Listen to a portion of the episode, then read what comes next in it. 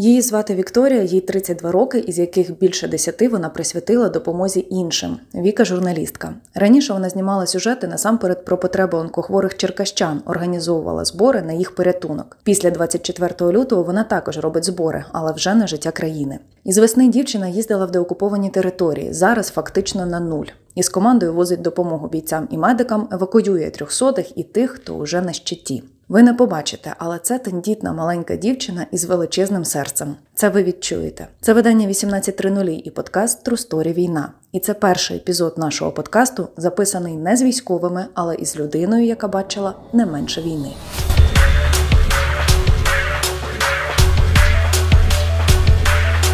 Чому саме ця тема для тебе тоді так заходила? Тому що ти займаєшся різним там спорт, соціалка, ще щось. Чому саме медицина і порятунок людей? Ну, це, мабуть, мрія з дитинства. І в дитинстві я дуже хотіла стати хірургом. Е, це твердо вирішила в третьому класі, але ну фінансові можливості в родини були не дуже. Мене виховували бабуся і дідусь. І бабуся мені сказала, доця, ну у нас просто немає такої можливості. Тоді я зрозуміла, що треба, мабуть, якось адаптувати цю мрію. І журналістика, мабуть, стала для мене тією можливістю, як допомагати людям і як бути корисним. Інструментом, як мінімум. Інструментом, ось так. Якщо ми будемо говорити про початок повномасштабної, для мене просто ці історії завжди, якщо говорити саме про тебе, вони перегукувалися. Твоя якась оця місія допомагати людям, ну вона нікуди не зникла і вона просто трансформувалася у щось інше. Початок повномасштабної спочатку це були збори. Ви постійно збирали щось. Це були і фінанси, і продукти, і все на світі. Коли стався день.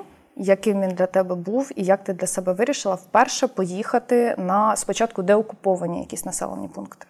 Один з наших водіїв повернувся з Харкова, якщо не помиляюся, і е, розповів, як вивозив діток звідти, навіть не дорослих, е, що лишилися люди. Люди в підвалах були завалені ще люди. І ось е, безпосередньо цей водій він їздив за своєю дитиною. Вона опинилася там з якимись родичами, причому ну не найближчими, і він вивозив в багажнику дітей, а позаду них е, там е, лупили, я, якщо не помиляюсь, градами він казав, ну от там хвилина різниці, як вони проскочили. Але суть в тому, що він сказав, що лишилися люди, е, в яких не те, що там ну хліба, нічого немає, вода там воду ділять кришечками. І от ми тоді, ну якось для мене це був мене наскільки це все пройняло. Я повернулася додому, там черговий збір, все воно ну ні та вода, ні їжа, воно нічого не йшло. Тоді вирішили спробу, ну вирішила спробувати спробувати раз. Коли ти вже бачиш це на свої очі, коли ти бачиш цей людський білі, і білі водночас радість від того, що ну що тебе чек... не тебе чекали, а на цю допомогу вона така вчасна і наскільки необхідна, і ти вже не можеш зупинитись. От я думала, я один е, раз поїду і подивлюся, просто переконаюсь, ніби як от і далі от буду курувати там більше, бути тут корисною. в чому для тебе? Який внутрішній був тоді запит? Переконаю, що справді є ось ну аж наскільки от бідові ситуації, тому що от насправді у нас в Черкасах це геть не так відчувається. Тут війна геть інакша у нас. Території, які зазнали цих ударів, і особливо от е, початок початок війни, ну це було щось нереальне, от просто нереальне. І ну, це тебе приймає наскільки от до не знаю, до до ДНК, мабуть, то моїм дітям, мабуть, ще передасться ті емоції. І ти вже не можеш зупинитися. До речі, як думаєш, е, чому в Черкасах? Можливо, трошки якось не так е, ти цим всім приймаєшся, попри те, що ну у нас же типу війна, вона зараз супер діджиталізована. У нас дуже багато відео скрізь вилазить, дуже багато світлин. Через це все, через екран, скажімо так, просто не можна передати всього того, чи дещо просто навіть не викладається із якихось етичних чи там не знаю, із міркувань збереження чужої психіки. Багато що не викладається справді, багато що блокується соцмережами. Але все одно, знаєте, я думаю, що люди в нас. Трохи не так відчувають війну через те, що у нас у людей є можливість е, все одно відволіктися. відволіктися. Не те, що відрізати себе від цієї війни, але заховатися від неї, кудись себе занурити, ось вимкнути цю війну. Це, мабуть, і е, той головний фактор, чому в Черкасах ця війна не так відчувається. Хоча в нас втрати, колосальні втрати, і ледь не щодня ми прощаємося там з хлопцями, все. Але все одно, ну.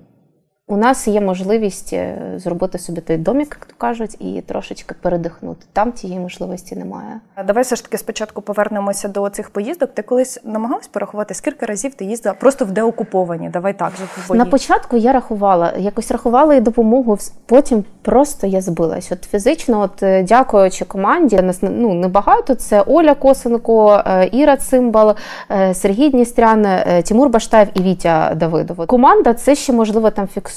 Я ж в мене одне вухо влетіло, в друге вилетіло, того що ну це як ураган, того що дуже багато всього. Аби не команда, ну взагалі б нічого не було. Чи фіксувала ти, наскільки ти схудла з 24 лютого? Бо я знаю, пам'ятаю віку ще зовсім іншою. Чесно, на початку дуже схудла. Зараз я вже нормально.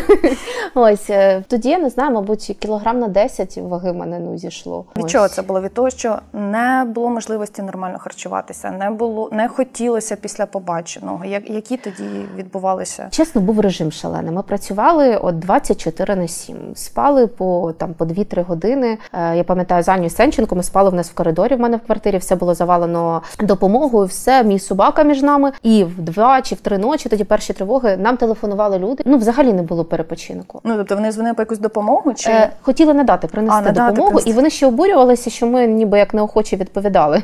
Режим, сам режим. І навіть коли був час перекусити, наскільки в тебе все зжимається, в тебе організм всі сили кидає ось туди, що не хочеш не їсти, не пити, забуваєш. Хочеться як бабуся сісти тебе і нагодувати хорошенько. Можливо, ми цим займемося після ефіру. Скажи мені, коли ця історія із поїздками в деокуповані території, де відносно було безпечніше, тому що зрозуміло, там ще були якісь певні замінування, там не до кінця спрацювали сапери і так далі. А коли вона переросла у поїздки фактично на нуль або в місця, там де поруч зовсім ідуть бої. Певно, коли у нас відбувалися ще зміни з водіями. І ось я пам'ятаю, у нас один водій е, випав на поїздку, того що в нього загинув друг. Тоді з нами ніби як нова людина їхала, і я дуже хвилювалася і вирішила поїхати. І насправді я тоді ну неймовірно перенормувала, того що от у нас перший чи другий виїзд, здається, перший. Але ми потрапили під такий, ну от прямо ми на межі були, де, де бій йшов, де ну я дуже злякалась, чесно. Де дуже я пам'ятаю, що я тоді ще нічого не знала. Що як е, бронік, каска, які ну бро- бронік був, але там каски нічого не було. Що мене кошеня за шкібарку, якусь за якусь машину кинули. І я пам'ятаю, я тоді думала, все. Я, я от реально думала, по-перше, що ми не виїдемо. Е, Ну, виїхали, все благополучно, все. Ми там сміялись, не плакали, але б хотілося. І я приїхала в Черкаси і думала, що все. Але почали збирати наступний вояж. Я їхала наступний вояж, в мене таке було хвилювання. Я думала, ну і я сама собі обіцяла: от якщо ми виживемо цей раз, це буде точно останнє. І ось цей переломний момент, коли ти переборюєш цей страх. І коли знову ж тебе там тебе зустрічають, дуже ну, чекають, і ти бачиш, наскільки це ця робота, яка тут робиться, наскільки вона важлива там, і ти такий, та ну, та ну, яке зупинитися. Все, ну заберись кулачок, погнали далі. Коли ми працювали на телеканалі, ти б сама про себе казала Віка переживальник. Да, Віка переживальник з будь-якого приводу, просто з будь-якого. І коли десь не знаю, по стіні редакції повзла сороканіжка, то ми кричали і просили операторів вирішити це питання, тому що ну, ми вибігали просто. Ти вибігала навіть коли відкривалося шампанське. Так, так. Я досі, до речі, боюсь. Звідки у тобі е, зараз е, оця сила твоя внутрішня, і ну, типу, вона ж не тільки там тебе драйвить зараз, вона драйвить 100-500 людей, які читають тебе в інстаграмі і постійно тобі пишуть різні відгуки про це. Чесно, я е, для мене наскільки це вже моє звичне життя, звичний ритм. Я не скажу навіть, що це сила, це наскільки таке сильне бажання бути корисним, і наскільки хочеться це все пришвидшити. От як не банально ці фрази пришвидшити перемог, але наскільки це хочеться. Якщо це все бодай на день раніше зробить її, от воно, мабуть, е, рушить тобою. Коли ти занурюєшся в ту реальність, ти вже не можеш зупинитися. Ти дуже багато болю бачиш, але водночас ти бачиш ну неймовірних людей. Ну ти думаєш, ну. Де той Марвел? Ти такі історії зустрічаєш, що от все перевертається, дивишся на що люди здатні, і воно, мабуть, оце моторчик, оце не знаю, це паливо, яке не дає там зупинитися, коли страшно, ти рухаєшся, все, от воно, мабуть, так. Наскільки це, на твою думку, така, знаєш, виправдана супержертовність? Тому що ну в тебе в тобі зараз величезна супержертовність. Чи це насамперед закриття цього внутрішнього запиту на щось? Я думаю, це і закриття і внутрішнього запиту, того що інакше я от не вмію просто. І, ну, і, мабуть, е, як реакція на ось це, що відбувається, воно таке болить, болить. Чи змогла б ти просидіти. Ну, ти знаєш, що твої, наприклад, ви закриваєте збір, ви там загрузили всі машини, вони відправляються. Чи змогла б ти кілька разів пересидіти тут? З якими б це було думками? Ні, я взагалі, я я, я навіть ну ні, я навіть таке бачити не можу уявити. Ти розказуєш про те, що ну типу були різні ситуації, були небезпечні ситуації. Е, скільки разів було таке, що ти була там, не знаю, в сантиметрах від того, щоб зараз цей ефір, ну скажімо так, щоб зараз цей ефір не відбувся. Ну, Розмова ніколи не відбулася. Минулого разу в Бахмуті ми їхали. Я не буду називати куди, але зазвичай наш е, бус їде першим, Вітін бус їде другим. Ну там я то там сижу, то в одному бусі, то в другому. Ну зазвичай в першому, коли вже ми там е, безпосередньо гарячих точках. Ми тоді взяли з собою ще військового журналіста. І виходить, що я сиділа між водієм, між цим журналістом. І ми проїздимо, і Вітя е, на точці, там де ми віддавали допомогу, підзиває мене і каже: Дивись. І просто от місце, аби ми їхали наш бус, це от прям в мене ну, прилетіло, того що у нас там ну, купу ще ящиків, я на чомусь сиділа, як завжди. І Вітя каже: ну реально як сам Бог відвів, от просто як сам Бог відвів. І ми навіть зняли е, це, поміняли лобове скло, але ми його вирішили не викидати. Воно таке для нас як е, пам'ятне, не знаю. А загалом ну, дуже часто ми там будівля, де ночували кілька разів ми були в підвалі і були прильоти. Приїхали, була дірка в будівлі. Е, ми ну, встаємо там вранці, нема кута будівлі. Ну ну дуже такі такі ситуації. Теж поза минулий раз прямо от в нашому районі працював ворожий снайпер. І Також ми стоїмо, і там хлопці забігають, можна заховатися у вас, пересидіти, того що пацанів в підвалі снайпер тримає. Нам треба ну там ви ну свої військові ці штуки. Ну ми стояли, того що ми не могли елементарно там 150 метрів до машини. Ну реально ми не могли пройти. Ну дуже багато таких історій. Було таке, що ми в підвалі ще хлопці виходили, е, ті, що е, там з батальйону, і одному осколком око вибило, а одному просто відірвало литку. От просто так само, як ми до машини йшли, хвилина справи, але так страшно мабуть, прозвучить, але за якусь хвилину від смерті от ходимо. От якось так, от ми з нею балансуємо. Можливо, мені, звісно, здається, але ти, коли говориш про те, що когось іншого могли поранити, ти говориш суперсерйозно, в тебе аж знаєш, типу брови зводяться. А коли ти говориш про те, що та ось в бус, там де я сиділа, могла прилетіти, і ну, типу, і ти завжди типу, це говориш на якійсь посмішці. Ти ну ти не знаю, ніби закриваєшся від цього. По-перше, коли ти почала говорити про таку небезпеку із посмішкою, коли ти собі вже дозволила, типу, знаєш, видихнути так, щоб з цього жартувати. Я не знаю, мабуть. От все, я я просто там не можна без сміху, насправді. Там от і смерть, і сміх, воно все поряд, тому що інакше ти ну просто криша з'їде. Коли я почала сміятися, не знаю, хоч ці слова не були роковими, потім жарти про смерть, те, що ми ходимо поряд, це влітку. Ми стояли біля е, Лисичанська, ще Лисичанськ був наш, ми евакуювали людей. І ми чекали на другий бус, тому що хлопці другим бусом поранених вивозили. І е, наша Анечка Санченко нам готувала плов завжди в дорогу. Ми з Вітєю вирішили поїсти. І Вітя, е, я щось там дві ложки з'їла, а Вітя розложився, салфетки, все, і їв цей плов. І тут е, люди починають вибігати, а я тоді ще не дуже там відрізняла, що воно свистить, що там гра, там Я взагалі от просто ну, стріляють. І я пам'ятаю, що вибігає якийсь дядько і каже: Та ви що, ну там матючам нас покриває, ви взагалі больні, що ми край села стоїмо, це так остання хата. І тут починають село накривати градами. І я кажу: Вітя, Вітя, говорю, на гради, гради. А Вітя просто він ювелірно спокійно. Він бере ще ложку плова і починає так, а як? Е, я ще не даю.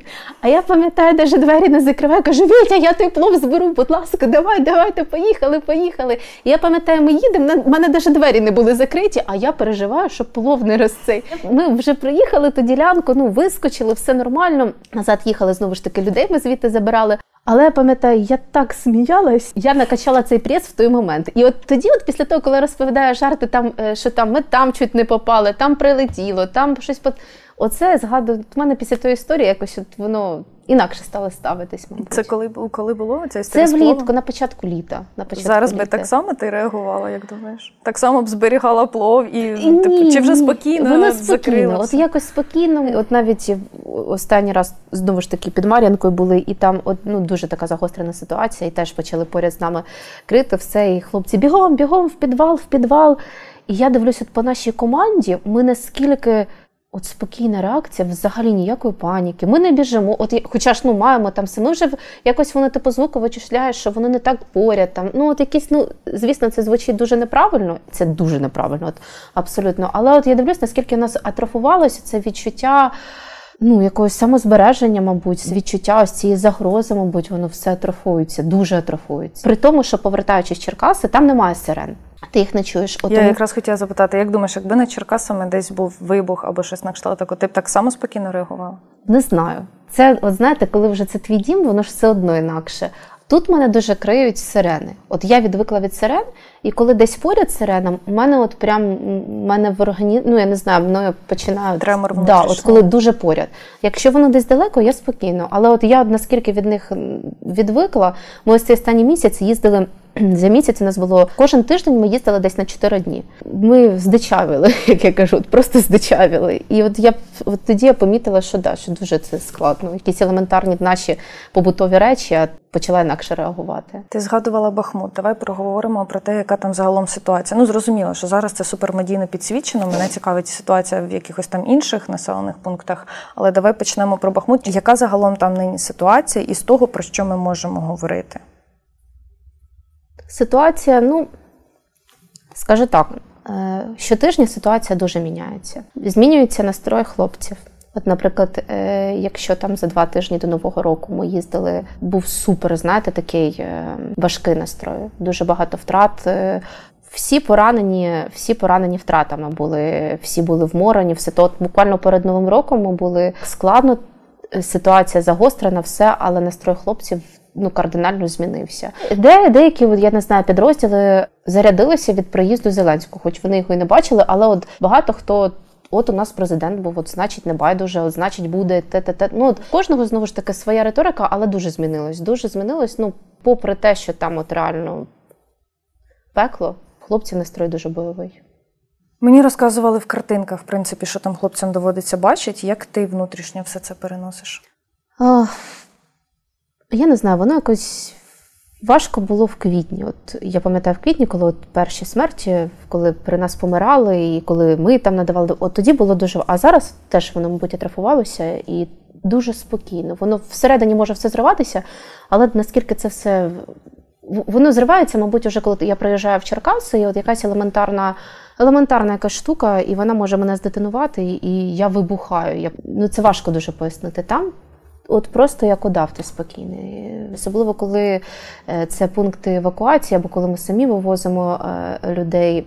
Ну, дуже страшно, коли ще, наприклад, поранені інколи бувають вагоні, вони кричать всякі влітку е, я люблю цю історію розповідати, не можу так. Ну я посміхаюся, але ну, вона просто теж смішна. Ми вивозили з Бахмута е, з госпіталя поранених, і в нас був е, один хлопець. От він повністю обгорівший був. Він був тільки в білизні, і його запінили. Я не знаю, пантенол, ну якась медична штука. Обличчя, все. І я пам'ятаю, в нашому бусі були з кульовими пораненнями, і між ними між тими хлопцями посадили ось цього шопаленого. І я ж сижу їхні картки перебираємо, вже маємо рушати. І я повертаю голову, а він з зажигалкою, сигаретою в салоні намагається. Я така, куди? А він я хочу закурити. Він повністю бідняга. І я пам'ятаю, Ти не відмовиш ж не відмовить, так. І я його вмовила, пам'ятаю, ми привезли їх туди, там наступний населений пункт. Е, хлопці його винесли, посадили на траву. Перше, що зробили, закурили. Я пам'ятаю, він пальці не мог тримати, але сигарети він так міцно тримав. Тому я до чого, що все це, мабуть, теж атрофується, ти вже інакше сприймаєш і біль оцей і, е, мабуть, якісь емоції ти дозволяєш собі вже вдома. Хоча інколи, от наскільки складні бувають вояжі, ми можемо реально по 12 годин не говорити один з одним. От ти побачиш таке, ми переїжджаємо з точки на точку, ми віддаємо допомогу, ми з хлопцями спілкуємося, ми сідаємо в бус, і ми ні слова одне одному не скажемо. Абсолютно, того що От ти їдеш, видно, що там йому болить, тобі болить, кожен по-своєму. І ми знаємо, що треба от просто помовчати, щоб ну не вибухнути. Тут не можна вибухати. Переварюємо це все і потім далі спілкуємося. Вже обговорюємо це все там по дорозі назад, кого що заділо там, мабуть. Ну знову ж таки, команда. Команда дуже підтримує, того що е, одне діло, коли ти тут з людьми спілкуєшся, друге діло, коли ти з ними там це переживаєш. Я пам'ятаю, ми тільки починали їздити. Перші вояжі, вже от саме з гарячих точок, ми поверталися, і перші два дні ми були е, тільки тільки з командою. Ми вечеряли разом. Ми ми от приїхали там, перевдяглися вдома, і ми намагалися всі разом бути, десь зустрічатися. От прямо допізна, того що я пам'ятаю, в мене прямо пару разів були панічні атаки. От в нашій любові, того що я заходила і. Ну, ти повертаєшся звідти, там геть інший реаль, а тут люди, багато людей, і я не знаю, це дуже накривало. Дуже. Я тому і запитую, тому що ну я згадую, як було коли те, що ми починали. Ситуація із онкохворими. Якщо, не дай Боже, хтось із них помирав, ну це була трагедія, велика mm. маленька трагедія Хамази. Інколи, типу, і там всього Та ми каналу. всі разом так переживали. Да, Це було завжди типу із суперсльозами, обіймами і так далі. Ну і я розумію зараз те, що ти говориш про команду, ви не можете дати собі можливість кожен похитнутися. Бо якщо хтось один дасть типу цю слабину, ну кожен її просто побачить. А коли взагалі ви почали займатися евакуацією трьохсотих, і я вже бачила, що і двохсотих із твоїх так. соцмереж, якщо я правильно розумію, як це взагалі відбулося? Так це з квітня почалося. В квітні там був шалений наплив. От саме в Бахмуті ми приїхали, привезли допомогу. З лікарями якось от кожна зміна лікарів е, ми здружувались, того що ми зізвонювалися і вночі зізвонювалися. Знаєте, не так, як взяв запит, і ти просто опрацьовуєш його і з ними не ну не підтримує. У нас макс... от навіть зараз лікарі, які там були на ротації, там з перших е, місяців, от з березня, ми досі підтримуємо зв'язок. От причому, от знаєте, такий зв'язок там е, вони теж дуже важко адаптуються. Місяці вже пройшли, а їм важ... ну теж вони це не відпускають. Воно ну я не знаю, мабуть, і не відпустить. Я до чого? Що от був такий шалений наплив, що я пам'ятаю пам'ятаю, ми просто ми приїхали там в дворі, в дворі людей рятують, привозять, кладуть коридори, ліфти, все. Ну це навіть не встигали лікарі е, вдягати ну просто рукавички. Це ну це було пекло. І ти тоді розумієш, ти маєш бути корисним. І там ти можеш зробити укол, роби, іди роби. Е, ти у нас так. Ми ну це на третьому поверсі, пам'ятаю, в хірургії. Я просто як зайшла, мене хлопці були внизу, допомагали там парамедикам вивантажувати, завантажувати. Е, Тоді ще для 200 геть інше місце було. Що ми на ходу ми навіть перевозили людей і е, на ходу там надавали допомогу, я колола, перев'язувала. Ну ну от страшні речі були. Що лікарі кажуть, а ви ми кажемо, ми їдемо туди, то туди, то ми можемо забрати, якщо. Так, давайте, якщо ви можете, якщо не боїтеся, окей. От після першого разу ти вже не можеш не повернутись. І скільки раз було таке, що потрібно на роботу, е, в кожного свій план, е, родина, там діти, е, все домовлено. Ти приїжджаєш в Бахмут, і там от ну нереальна ситуація. І ти такий, ну ладно, один ну, один вояж і все. І ти і ти туди їдеш, потім знову ж таки повертаєшся, повертаєшся, повертаєшся, переносиш плани, ти ще на день за те. Того, що ну, ти бачиш, що ну, не справляються. Як коли в тебе є можливість, ти не можеш відмовити. Було таке, що були якісь запити, наприклад, із інших регіонів, там чи з Херсонщини, з якихось там, можливо, деокупованих, чи з інших східних. А вам доводилося відмовляти, тому що ви розумієте, що ви пріоритет ставите Бахмут, і ви 100% будете їхати туди, бо ви бачили цю ситуацію вже. Е, останні. Е мабуть, місяць. Так, це був Бахмут, того що ну, ну там ну дуже ну, дуже така складна ситуація. Знову ж таки, е, в інші е, регіони, в той же Херсон, ну, ось там Оля Косенко, Іра Цимбал, Сергій, вони займаються цим напрямком. І, наприклад, ми ну ми намагаємося закривати максимально багато саме гарячих точок. От у нас пріоритет, того що багато от, запитів, дуже багато запитів, різні ситуації, все, але у нас завжди в пріоритеті ті, хто справді ось там напередку. Тобто, наприклад, поки ми в тому Бахмуті, там ми на сході, е, команда працює з, з Херсоном, там Харків. Ну тобто інші точки закривають, збирають пошту поштою, шукають машини, знову ж таки домовляються. Там ось буквально після нового року, там 2 числа здається, ми відправили в Херсон бронежилети. Там е, ще люди там зібрали їжу, все е, просто іншим ну вусом, не нашим. Ось також хлопцям, які зараз там, які в бою там багато втратили, все от, елементарно не було. Що встигли зібрати після нового року, все відправили. Давай вже в цьому контексті якраз плавно перейдемо в ситуацію. Ти викладаєш е, світлини відео із Бахмута. Зрозуміло для чого? Для того, щоб люди бачили війну. Це так. те, що ми починали. Що в Черкасах можна відмежуватися, не знаю, вдягнути якісь шори, ширму і певний час не помічати. Але це те, що потрібно помічати. Як зараз е, швидко можна закрити якісь збори на той же Бахмут, наприклад, і на якусь іншу точку, тому що зрозуміло, все, що медійно підсвічене, угу. ну типу, воно більше краще йде. Я помітила от таку тенденцію.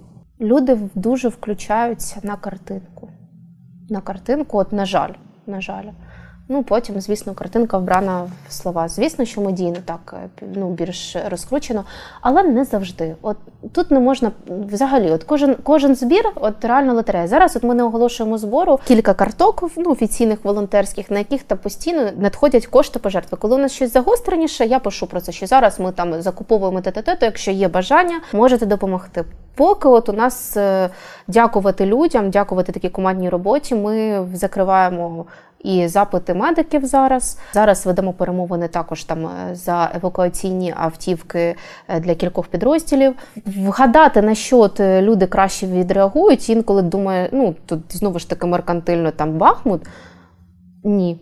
Інколи там щось абсолютно, ну абсолютно те, що ну просто елементарна якась. Голодні котики на Херсонщині. Так, наприклад. голодні котик і все. От, ну, ну, от воно якось тут не не вгадаєш. Але Так, люди інколи втомлюються вже від від втомлюються. Якогось... Але от що мене так це не знаю, мотивує, дивує. І я просто я від наших от люди, вони наскільки ну, наша аудиторія, от моя в соцмережах, наскільки вона приймається, наскільки навіть найменший запит він завжди знаходить е, відповідь. От здавалося, люди виснажені, знекровлені. Е, майже в кожного хтось загинув, хтось на війні, хтось іншим способом допомагає без роботи. Діти є таке. Ми скинули 15 гривень. Я в декреті. От чи можу там ну от як після цього зупинитися? І не знаю, нас люди теж тут. Неймовірні герої з неймовірними я кажу серцями, просто без замків. Давай тепер поговоримо про антигероїв. Е, бо щоразу, коли ти викладаєш якісь світлини чи відео із оцих безпосередніх місць, де тривають якісь бої, ну Русня вона ж так само не спить. Оці наші типові антигерої. Вони кидають скарги, вони страйкують твої сторінки. І ну і зрозуміло, що від цього просідають перегляди. Люди просто не бачать фізично так. всіх цих зборів. Я навіть не буду питати, скільки разів вже там ти отримувала якісь попередження з приводу сторінки. Е, я знаю, що вони тобі багато пишуть. Що вони тобі пишуть, е, як ти взагалі на це реагуєш, і як ти реагуєш на те, що вони ще й розносять це все по новинах, по російських? Е, пишуть, от я зараз, мабуть, не знаю, здивую, але пишуть різні речі. Нам писали навіть е, хлопці.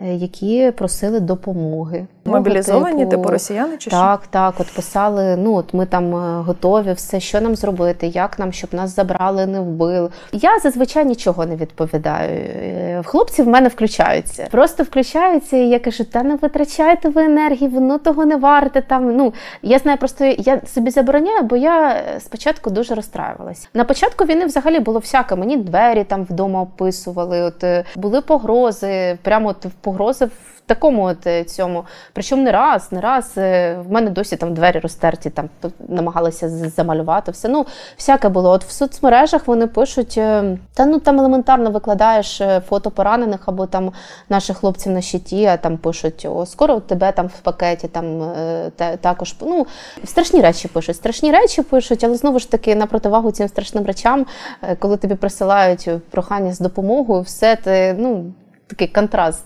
А щось хороше росіяни пишуть, ну крім прохання про допомогу. Е, з за кордону. За кордону е, є такі, що донатять, пишуть от нам неймовірно соромно, нам воно болить. Ми там за Україну. Я не відповідаю. В мене все це в передпереглядах, я можу переглянути, але я ні з ким. Ну, по-перше, на це навіть якби я хотіла, часу немає. А навіть коли знаходиться та хвилинка, емоційно ти і так дуже виснажений цим всім, що відбувається. Я можу переглянути глянути, там заскрінити там комусь команди скинути максимум, але щоб відповідати ні. Ця ситуація із тим, що вони розтаскали світлини, зробили із цього там новини, там так, так. трошки статистики так, ти типу оприлюднила. Як ти зараз? Ти ж все одно будеш публікувати цю інформацію із зрозумілих причин, бо є збори, їх угу. треба закривати. Люди не можуть, ну щоб, щоб люди не відмежовувалися від війни. Як ти зараз визначаєш оцей, ось цей пріоритет? Знаєш, що я все одно це запощу для своїх угу. і байдуже, що побачать чужі? Раджусь з лікарями. От навіть до кута фото радимось. Ну, якщо це знову ж таки, якщо це по пораненим, якщо це отакі збори. Що стосується міста, там, де позиції, там, де все ми намагаємо. Ну, ми фільмуємо це все, але ми не викладаємо. Фільмуємо після, коли ми переможемо, щоб можна було показувати: ось тут там були, там ті були, там ті були. Ну щоб також щоб розуміли, в яких умовах це все виборювалося. Звісно, пріоритет безпека людей там. Дуже складно балансувати, дуже складно, того що є такі от неймовірні кадри, от неймовірні кадри, які ти розумієш, ти б їх запостив, І ти б цей збір закрив за годину. Ну того, що такі кадри не можуть не включити. Але ти не можеш того, що ти знаєш, що це точка, її впізнають, ти знаєш, що це люди, яких не можна показувати. Ну багато таких історій. Складно слухати завжди про Бахмут. Я не знаю, чому так, але з іншого боку, я розумію, що є супер багато інших населених пунктів, Так. де ситуація не супер краща. Яка географія сходу вашої допомоги на східному регіоні? Майже весь мені наскільки рідний схід. До цього схід для мене було щось негативне, щось темне, е, щось е, от з дитинства. От якось воно у мене. Схід, шахти, е, Янукович. щось Янукович. Так, ось ну для мене це був холодний схід, не наш. Зараз це мені, от кожна там не знаю, кожен сантиметр він мені рідний. Хоча ми веземо хлопців поранених, і вони плюються. Ну дехто от прямо ми от там от були безвилизно, от там наші окопи, і я в цю землю, я її ненавиджу. Там, от знаєте, ну от.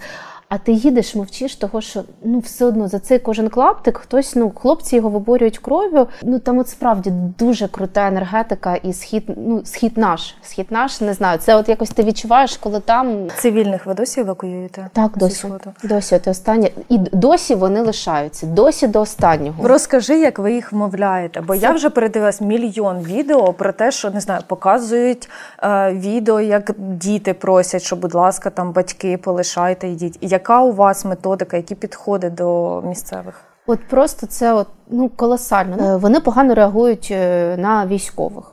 От, ну, в плані на вмовляння. Коли ми приїздимо, все одно більш такі цивільні, там ну ще я, коли виходжу, там дівчинка, все вони не чекають. Якщо це старенькі люди, трошки простіше. Якщо в них є куди там до родичів, все є такі, що до останнього. От ми там вивозили е, останніх людей. Так ну в них і родичі там є, і в нашому місті, і все, але вони все одно тримались до останнього, того що от все життя там прожили. Ну як все життя кинути? І знову ж таки, поряд, от е, розбиті е, хати е, над головою ну свистить просто постійно. Оці, знаєте, гойдалки. Ми то присіли, встали, присіли, встали, присіли, встали. І вони проважають людей, яких ми садимо. Я кажу, так давайте ми вас, ми почекаємо, нічого, потіснемося. Там я маленька, хтось мене на руки. Ну ну не питання. Ще хлопці там військові на пікапі, та туди речі поскидаємо. Та ні, у нас хазяйство. Ну як же ми хазяйство? От є там люди, які е, живуть в цьому в укритті е, з коровами. Це і вони не виїжджають, тому що ну коров не евакуюють.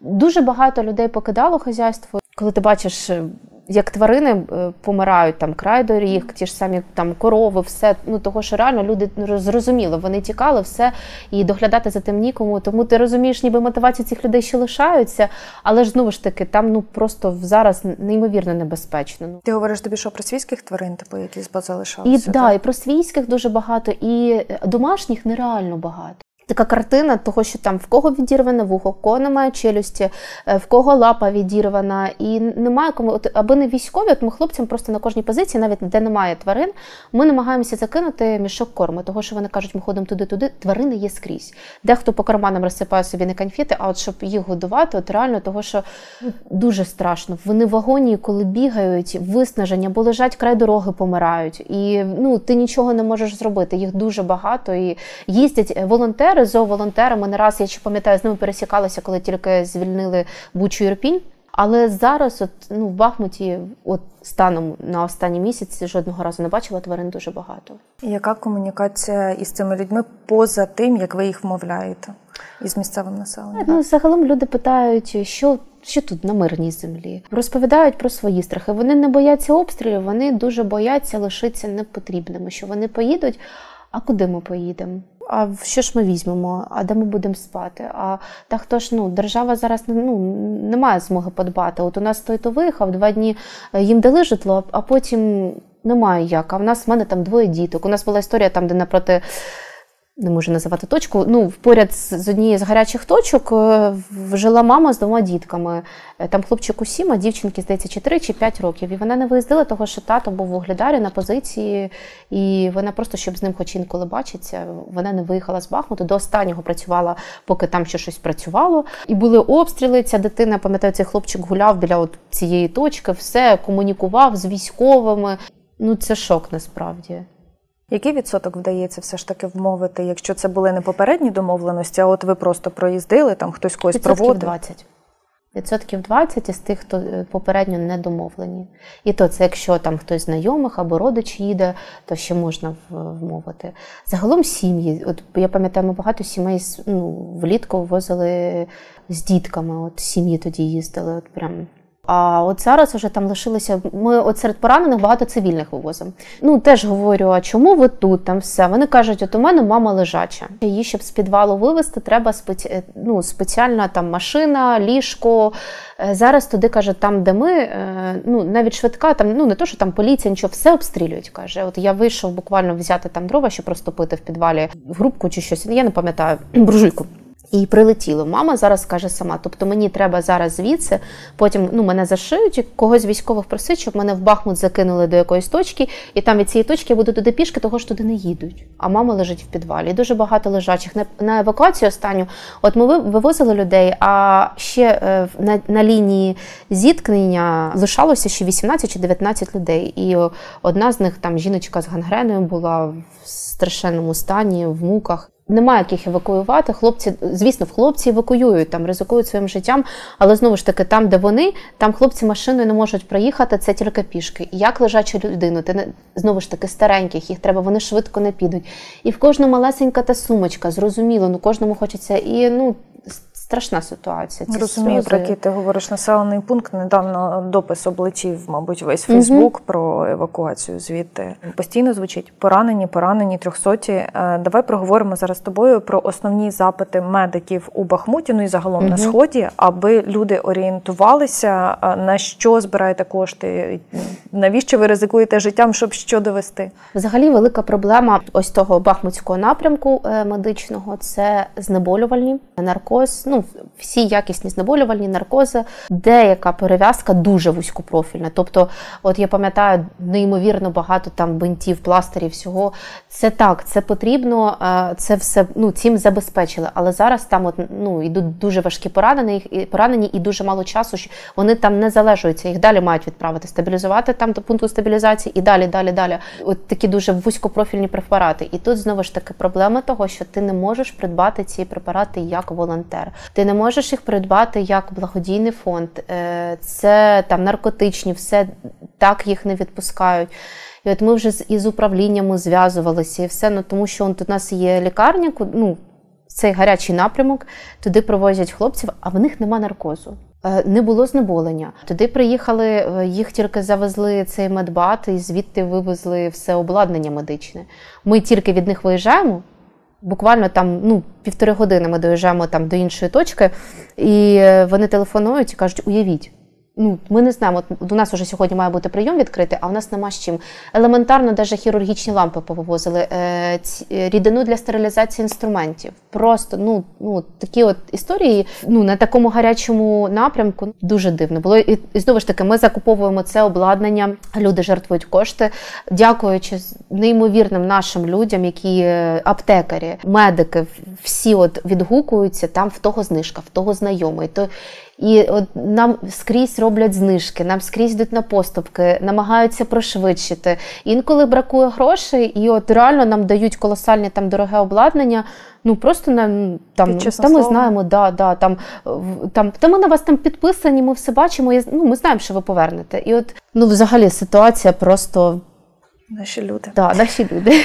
А, Як ти думаєш, якщо ситуація, дай Боже, у нас все буде добре, наші хлопці будуть вибивати ворога, ситуація там стане кращою, але там ще війна не припиниться, але вона покращиться. Ти все одно будеш продовжувати ці свої поїздки? Так, поки перемоги, мабуть, не буде. Ну немає як зап... У мене ще там брат, ну ти ж знаєш, і е, брат в мене на гарячих позиціях постійно. От це також дуже тримає в тонусі, того що навіть коли там є час там буквально там виспатися, ти не можеш спати. Такий так, був онлайн, тато постійно так. Вово не було онлайн, скільки-то, скільки-то, що там, що і от тато, це таке, ти що маєш заспокоїти. Тато взагалі дуже складно, того що брат там, я їжджу, і батько в мене геть сідий. Він уже як молоко, просто як молоко. Він Це в мене французький бульдог білий і тато білий.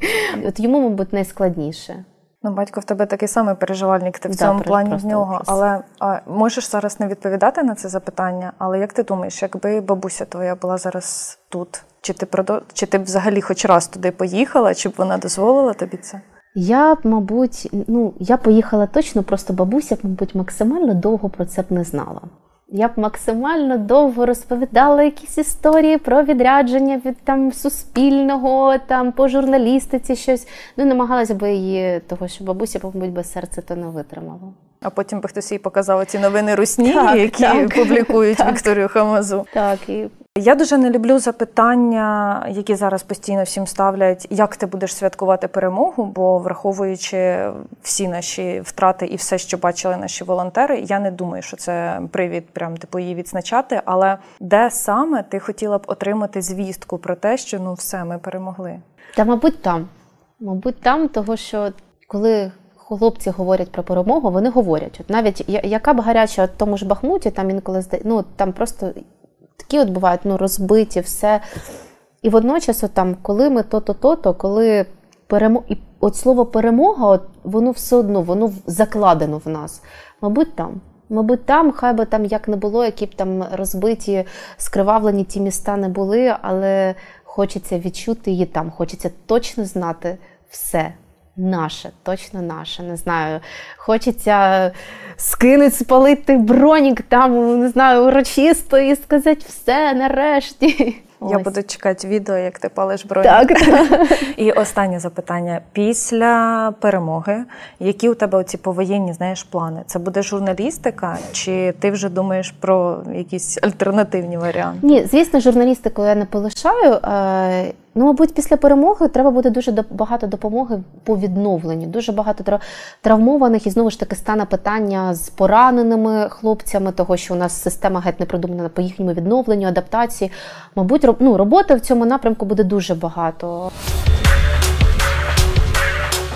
Я справді сподіваюся, що вже наступний наш із вікою подкаст почнеться у стилі АСМР зі звуків горіння її броніка. Але поки донатимо і підтримуємо наших бійців. І не забуваємо за можливості якимось чином підтримати і волонтерів. Це був подкаст Трусторі Війна. Почуємося за тиждень.